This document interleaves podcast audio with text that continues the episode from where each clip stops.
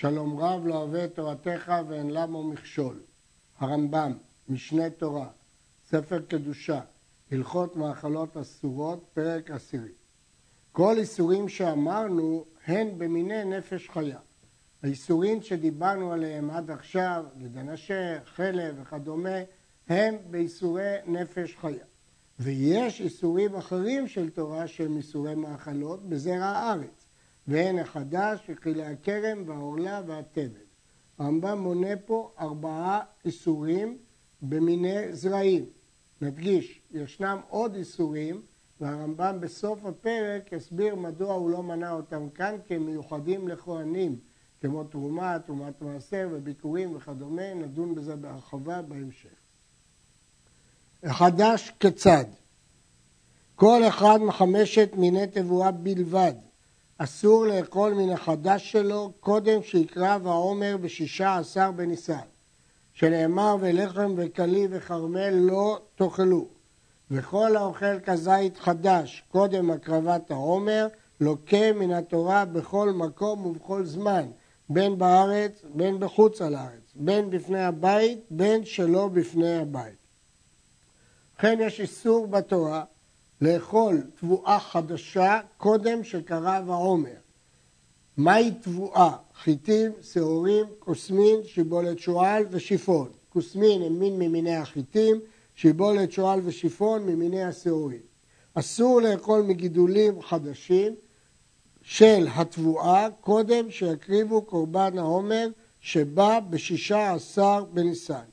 ומי שאוכל כזית, כמו כל אכילה, לוקה מן התורה, מדגיש הרמב"ם בכל המקום, בכל מקום ובכל זמן, בין בארץ, בין בחוץ לארץ, בין בפני הבית, בין שלא בפני הבית, כלומר גם בזמננו.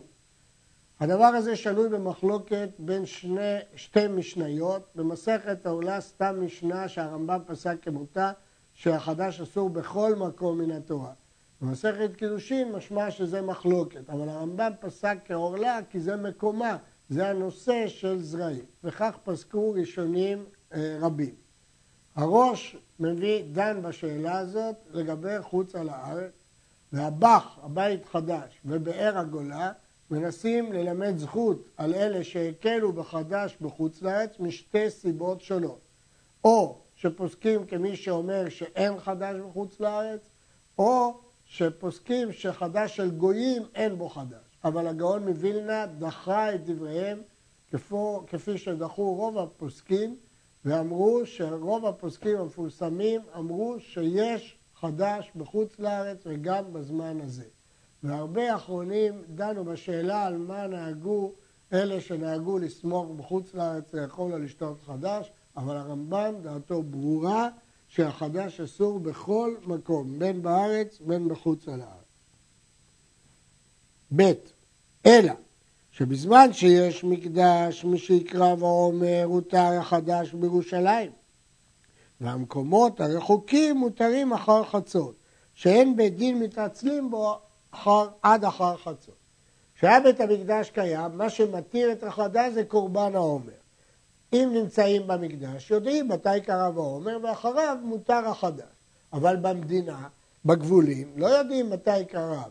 מניחים שעד חצות בוודאי הוא קרב, ואחר חצות מותר לאכול חדש. ובזמן שאין מקדש, כל היום כולו אסור מן התורה. זאת תקנה מהתקנות המפורסמות, שיהיה יום הנף כולו אסור. ובזמן הזה, במקומות שעושים שני ימים, החדש אסור כל יום שבעה עשר בניסן עד לערב מדברי סופרים. בזמן שבית המקדש לא קיים, מקום שלא עושים יום טוב שני של גלויות, הוא אסור בכל יום שישה עשר. מדוע? שמא יאמרו, אה, אה, מהרה ייבנה המקדש, ויאמרו אשתקד אכלנו בחצות ויבואו לאכול, אסור. לפי רבי יהודה אפילו זה מהתורה. אבל אה, בזמן שאין בית המקדש אסור כל היום. אם יש שני ימים, אז אסור גם בשבעה עשר בניסן עד לערב, אבל זה מדברי סופרים. האוכל לחם וקלי וכרמל, זה שלושה מצבים של הלחם, לחם וקלי וכרמל. כזית מכל אחד ואחד לוקח שלוש מלכויות, שנאמר ולחם וכלי וכרמל לא תאכלו. אז כל אחד מהם זה לאו נפרד. והלא זה לאו שבכללות, התורה כללה את כולם בביטוי לא תאכלו, מסביר הרמב"ם, מפי השמועה למדו ששלושתם בלאווים חלוקים זה מזה. למרות שבדרך כלל דבר כזה נחשב לאו שבכללות, פה למדו מפי השמועה שהם שלושה לאווים חלוקים. הרמב"ם בספר המצוות מסביר שלאו שבכללות, אם מצאנו שהתורה חילקה אותו במקום אחד, או שמפי השמועה בתורה שבעל פה יודעים שהוא חולק, הרי אלוקים על כל אחד ואחד. כל תבואה שהשרישה קודם הקרבת העומר, אף על פי שלא נגמרה אלא אחר שקרב העומר, מותרת באכילה משקרב העומר. הכל הולך אחרי ההשרשה. אם ההשרשה הייתה לפני הקרבת העומר, מותרת באכילה. ותבואה שהשרישה אחר שקרב העומר, אף על פי שהייתה זרועה קודם שקרב העומר, הרי זו אסורה עד שיקרב העומר של השנה הבאה, ודין זה בכל מקום ובכל זמן מן התורה. מן התורה הכל הולך אחר השרשה. אם השריש לפני העומר, עומר מתיר. אם השריש אחר העומר, צריך לחכות לעומר של שנה הבאה. תבואה שהשרישה אחר העומר, כלומר, היא בעצם אסורה בחדש, כי היא לא השרישה לפני העומר, וקצרה, וזרה מן החיטים בקרקע, ואחר כך קרב העומר הבא, ועדיין החיטים בקרקע. הרי אלו ספק אם יתירן העומר כאילו היו מונחים בכד, או לא יתיר אותם מפני שבטלו בקרקע. התבואה השרישה אחר העומר, הוא קצר אותה, וזרע אותה שוב בקרקע, את החיטים, ואז לא השרישה בפעם הבאה, וקרב העומר הבא, לפני שהחיטים השרישו. אז יש ספק, כי בעצם הוא כבר קצר אותם והם הותרו. אז אולי זה שהוא זרע אותם שנייה זה כאילו בכד. או לא יתיר אותם, מפני שבטלו בקרקע, ועכשיו יש להם דין של תבואה חדשה, ואסורים, כי הם לא השרישו לפני העומר. לפיכך, כיוון שזה ספק, אם לקט מהם ואכל, אינו לוקט. אבל מקין אותו מכת מרדות. וכן, שיבולת שהביאה שליש מלפני העומר, ועקרה, הושתלה אחר שקרב העומר, והוסיפה. שוב, השיבולת הותרה, כי הביאה שליש כבר לפני העומר, ודאי שהיא שלישה. אבל הוא עקר אותה ושתל אותה מחדש, ועכשיו היא הוסיפה מהשנה הבאה. הרי זה ספק אם תהיה אסורה מפני התוספת עד שיבוא העומר הבא, כי התוספת היא חדשה, או לא תהיה אסורה, שהרי שרישה קודם העומר. כיוון שזה ספק, אינו לוקה, אבל מקין אותו מכת מרדות. כלי הכרם כיצד? יש לנו כמה סוגי כליים, יש כלי זרעים ויש כלי הכרם. פה הרמב"ם מדבר על כלי הכרם. מין ממיני תבואה או מיני ירקות שנזרעו עם הגפן, בין שזרע ישראל, בין שזרע גוי, בין שעלו מעליהם, בין שנטע הגפן בתוך הירק, שניהם, דהיינו, גם התבואה והירקות וגם הגפן, אסורים באכילה ובהניה. לכן כלי הכרם הם בכלל הלכות מאכלות אסורות. שנאמר, פן תקדש המלאה הזרע אשר תזרע הוא תבואת הכרם. כלומר, פן תתרחק ותאסור שניהם. הרמב"ם מסביר, תקדש מלשון קודש, דבר מרוחק, מובדל. וזה אומר ששניהם אסורים. כשזה מרחק, תקדש תוקד אש. בכל אופן, מהמילה תקדש לפי פשטה, משמע שהם מרוחקים, מובדלים ואסורים, ושניהם אסורים. נדגיש שהרמב"ם פה אמר שזורע מין ממיני תבואה או מיני ירקות. כלומר, שאפילו מין אחד כבר אוסר. לא צריך גם אה, כדעת אה, רבי יושיע, שצריך שני זרעים וחרצה במפולת אלא אפילו מין אחד ממיני תבואה או ממיני ירקות הם מצטרפים ויש בזה איסור כלאיים. יש שיטת רבי יושיע שאומר שעולם לעולם אינו לוקה משום כלאיים רק עד שיהיה לו במפולת יד חיטה ושעורה וחרצן.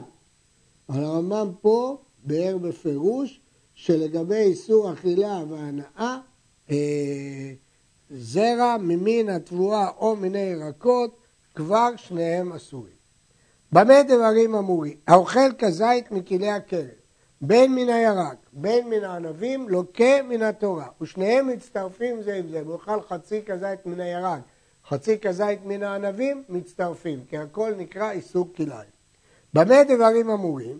שנזרעו בארץ ישראל, אבל בחוץ על הארץ, כלי הכרם מדברי סופרים.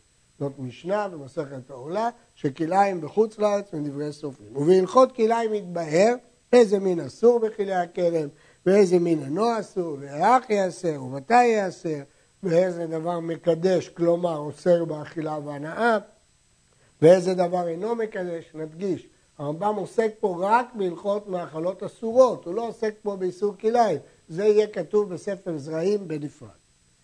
העורלה כיצד? כל הנוטע אילן מאכל, כל פירות שעושה אותו אילן שלוש שנים משנזרע, הרי הן אסורים באכילה ובהניה. שנאמר שלוש שנים יהיה לכם ערלים, לא יאכל. אנחנו יודעים שכל מקום שכתוב לא יאכל, גם באכילה, גם בהנאה. וכל האוכל מהם כזית, לוקה מן התורה. הרמב"ם פה לא פירט את כל הלכות עורלה, זה יהיה מפורט בהלכות עורלה, רק הדגיש שצריך שיהיה אילן מאכל ושלוש שנים. במה דברים אמורים? בנותיה בארץ ישראל. עורלה היא רק בארץ ישראל, שאמר וכי תבואו אל הארץ. אבל איסור עורלה בחוץ על הארץ, הלכה למשה מסיני. זה לא מהתורה, זה הלכה למשה. ומהי נפקא מינה? הלכה למשה מסיני שוודאי העורלה בחוץ לארץ אסורה, וספקה מותר. כך נאמרה ההלכה, שרק ודאי עורלה בחוץ לארץ אסור, וספק מותר. יש להדגיש שמכאן מקשה הרשב"א על דעת הרמב"ם. הרמב"ם אומר בהלכות אבות הטומאות, שיטת הרמב"ם, שכל ספק מן התורה, מן התורה לכולה, ורק מדברי חכמים מחמירים. הרשב"א חולק, שואל הרשב"א על הרמב"ם, הרי אתה אומר כאן שספק עורלה מותר, כך נאמרה הלכה למשה מסיני, ואם בכל דיני תורה ספקה מותר, אז מה מיוחד בעורלה שנאמר בהלכה למשה מסיני שספקה מותר, וכי הלכה למשה מסיני עוסקת במה שחכמים אמרו? בוודאי שהתשובה לרמב"ם בזה, רבים תרצו את זה, תלויה בהבנת הלכה למשה מסיני. ובהלכות מעשר שני יתבהר דברים האסורים משור מעורלה ודברים המותרים. ספק עורלה וכלי הכרם בארץ ישראל אסור, ובסוריה, ואי הארצות שכבש דוד מותר. ישנם ארצות שכבש דוד המלך, הם מפורטים באריכות רבה בספר זרעים, ושם נלמד אותם בהרחבה. מותר. כיצד? היה כרם עורלה, וענבים נמכרות חוצה לו. היה ירק זרוע בתוכו, וירק נמכר חוצה לו. יש ספק. שמא ממנו זה, שמא מאחר. בסוריה מותר. למרות שאתה רואה שיש פה כרם, אבל אין לך ודאות שהירק בא מתוך הכרם הזה, ולכן בסוריה מותר. ובחוצה לארץ עוד יותר כולה. אפילו ראה ענבים יוצאות מכרם עורלה, או ירק יוצא כרם, לוקח מהם, כי הוא לא יודע בוודאות שזה כלאיים.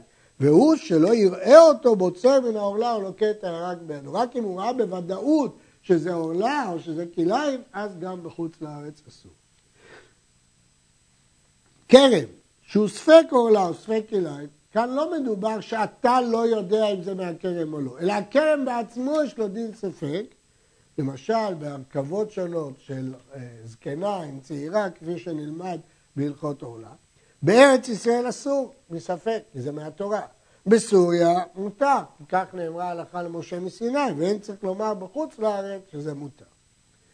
חבית יין, וכאן לא שייך את המגבלה אם ראה אותו או לא ראה, כי כל הכרם הוא בספק.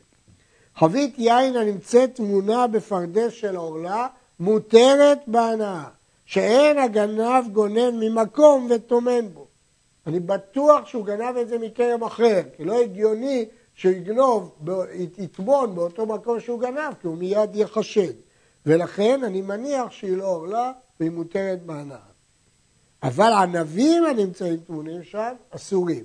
שמא משם נלקטו והצמיעם שם. הגנב באופן זמני יטמין את הענבים שם, עד שיתפנה ויקח אותם למקום אחר לעשות מהם יין. אבל אחרי שהוא עשה יין, לא הגיוני שהוא יחזיר את היין לכרם שהוא גנב ממנו ושם הוא יחביא, הרי הוא מתרחק ממקום הגנבה. גוי וישראל, שהיו שותפים בנטיעה, אם ייתנו מתחילת השותפות, שיהיה הגוי אוכל שני עורלה, וישראל אוכל שלוש שנים משני היתר כנגד שני עורלה. הגוי יאכל את השלוש שנים הראשונות, והיהודי שלוש שנים שניות לבד. הרי זה מותר. מדוע? כי הישראלי לא אוכל עורלה. ואם לא ייתנו מתחילה, אסור. מדוע? כי עכשיו כשהם מחלקים, לישראל יש חלק בעורלה והוא נותן אותו לגוי, ולגוי יש חלק בפירות המותרים ונותן לישראל. אבל ישראל לא יכול ליהנות מפירות עורלה ולקבל תמורתם פירות עורלה. אז אם מראש הוא התנה שאני לא לוקח בשלוש שנים הראשונות כלום, זה מותר. אבל אם היא לא התנה, אז מגיע לו, ועכשיו הוא מוכר אותם לגוי תמורת פירות מותרים. עורלה אסורה בהנאה. ובלבד, גם מה שהתרנו כשהם מתנים, שלא יבואו לידי חשבון. כיצד? כגון שיחשב כמה פירות אכל הגוי בשני עורלה עד שיאכל לישראל כנגד אותם פירות. אם יתנו כזה, אסור, שהרי זה כמחליף פירות עורלה. כל מה שהתרנו זה אם ייתנו בסתם, שלוש שנים ראשונות זה אתה ואחר כך זה אני. אבל אם מדדו ושקלו כמה פירות גדלו בשנים השנים, זה אסור, כי אז ודאי שזה כמו מחליף פירות עורלה. יראה לי. אגב, הרעב"ד מפרש פה פירוש אחר בסוגיה לחלוטין. יראה לי, כל מקום שהרמב"ם אומר יראה לי, זאת סברת עצמו שאין לה מקור. שאין דין נטע רבעי נוהג בחוץ לארץ. כל בחוץ לארץ נוהג עורלה רק שלוש שנים. אבל לא נוהג, לא נאמרה הלכה משה וישראל לשנה הרביעית. אלא אוכל פירות שנה רביעית בלא פדיון כלל, לא צריך לבדוק. שלא אמרו אלא עורלה. וקל וחומר הדברים. ומה סוגיה שהיא חייבת במעשרות ובשביעית מדבריהם? אינה חייבת בנטע רווי כמו שהתבהר בהלכות מעשר שני, חוץ על הארץ, לא כל שכן שלא יהיה נטע רווי נוהג בה. הרמב"ם לומד סברה פשוטה. אם אפילו סוריה, שיותר חמורה, כתוב בפירוש שהיא לא חייבת בנטע רווי. אז כל שכן חוץ על הארץ. אבל אגב, המשנה שואלת מה זה הלשון נטע רווי ולא רביעי, והיא מסבירה שאם אתה אומר רביעי זה לאחרים במניין, מניין סודר. אתה אומר רבעי או רבעי זה בין ארבע שנים, כך מסבירה המשנה. אבל בארץ ישראל נוהג דין נטע רבעי, השנה הרביעית, בין בפני הבית, בין שלא בפני הבית. ולכן בשנה הרביעית צריך לפדות את הפירות. והורו מקצת גאונים, שכרם רווי לבדו פודים אותו בחוץ לארץ, אחר כך יהיה מותר באכילה. ואין לדבר הזה עיקר. יש מקצת הגאונים שאמרו שיש הבדל בין כרם רווי לנטע רווי. כרם רווי, דהיינו פירות של כרם של שנה רביעית, נוהג גם בחוץ לארץ. ורק נטע רווי, דהיינו חוץ מהענבים, זהו, אבל הרמב"ם אומר שאין לזה בסיס, ואין הבדל מנטע לכרם, הכל מותר בחוץ לארץ. פירות שנה רביעית כולה, אסור לאכול מהם בארץ ישראל עד שיפדו. ובהלכות מעשר שני יתבהר משפטי פדיונן ודין אכילתה ומאמתי מונים לעורלה ולרווי. כן, יש דין ששנה רביעית מותר לאכול אחרי פדיה. הרמב"ם אומר איך סופרים את השנים מראש השנה או מט"ו בשבט, כל ההלכות הללו יפורטו באריכות בספר זרעים. כיצד פודים פירות נטע רבעי בזמן הזה? אחר שאוסף אותם, מברך, ברוך אתה השם אלוהינו מלך העולם אשר קידישנו במצוותיו וציוונו על פדיון נטע רבעי. רק אחר שאוסף, הוא לא יכול לעשות את זה במחובר. ואחר כך, אחרי הברכה, פודה את כולם ואפילו בפרוטה אחת. ואומר, הרי אלו פדויים בפרוטה זו, ומשליך אותה פרוטה לים המלח. יכול לפדות את כל הפירות לכתחילה בפרוטה. מדוע? כי בזמן הזה, אפילו לכתחילה, כיוון שאין פסדה, אז אפשר בפרוטה לכתחילה. ולכן הרמב"ם במשפט הראשון שלו, שלו כתב כיצד פודים בזמן הזה. כי בזמן בית המקדש רק בדיעבד מועילה פרוטה, לכתחילה צריך לפדות אותו בשוויו. אבל בזמן הזה שלא מעלים אותו לירושלים כפי עיקר הדין, אז כיצד פודים אותו? בפרוטה. ואת אותה פרוטה לא יכול לעלות לירושלים בזמן הזה, הוא מאבד אותה, ים המלח. ים המלח זה לא מה שקוראים היום ים המלח, הרמב"ם בהלכות ערכים אומר שזה ים הגדול, ים התיכון. ולמה קוראים אותו ים המלח? שמימיו מלוכים. ולמה דווקא על ים המלח? שלא יוכלו להשתמש יותר במטבע. או מחללם על שווה פרוטה מפירות אחרות, לא חייב על מטבע, ואומר הרי כל פירות האלו מחוללים על חיטים אלו, על צהורים אלו וכיוצא, ושורף אותם, כדי שלא יהיו תקלה לאחרים, ואז את שאר הפירות ואוכל כל הפירות. יש להדגיש שהרעב"ד תמה מאוד על ההלכה הזאת ואומר שצריך לחלל דווקא על מטבע כי לומדים את זה ממעשר שני ולא על פירות. אבל הרמב"ם למד שזה בזמן הבית, אבל בזמן הזה אפשר לחלל על הפירות. הורו מקצת הגאונים שאף על פי שפדה פירות שנה רביעית או חיללם אסור לאוכלם עד שתיכנס שנה חמישית. יש תקנה של הגאונים שרק בשנה החמישית לאכול, ודבר זה אין לו עיקר, ויראה לי שזו שגגת הוראה, זה כתוב במקצת ספרי הלכות גדולות, והרמב"ם אומר שזאת שגגה, ופסוק איתם, הם טעו בפירוש הפסוק, לפי שכתוב בשנה החמישית תאכלו את פריו, אז הם הבינו שאפילו את הפירות של שנה רביעית אפשר לאכול רק בשנה החמישית, וזה לא פירוש הפסוק. ואין עניין הכתוב אלא שבשנה חמישית תאכלו פריו בלא פדיון, ככל חולין שבעולם. אבל בשנה רביעית גם אפשר לאכול, אבל אחרי הפדיון. ואין ראוי לחוש להוראה זו. גם הראש דוחה את ההוראה הזאת שנמצאת במקצת ספרי הלכות גדולות. התבל כיצד? כל אוכל שהוא חייב להפריש ממנו תרומה ומעשרות, קודם שיפריש ממנו נקרא תבל. אוכל שלא הפרישו ממנו תרומות ומעשרות נקרא תבל ואסור לאכול ממנו. שנאמר, איפה הלאו שאוסר לאכול תבל, ולא יחללו את קודשי בני ישראל את אשר ירימו להשם. כלומר, לא ינהגו בהם מנהג חולין, ועדיין קודשים שעתידים להתערם לא הורמו את אשר ירימו להשם, ועוד לא הרימו אותם.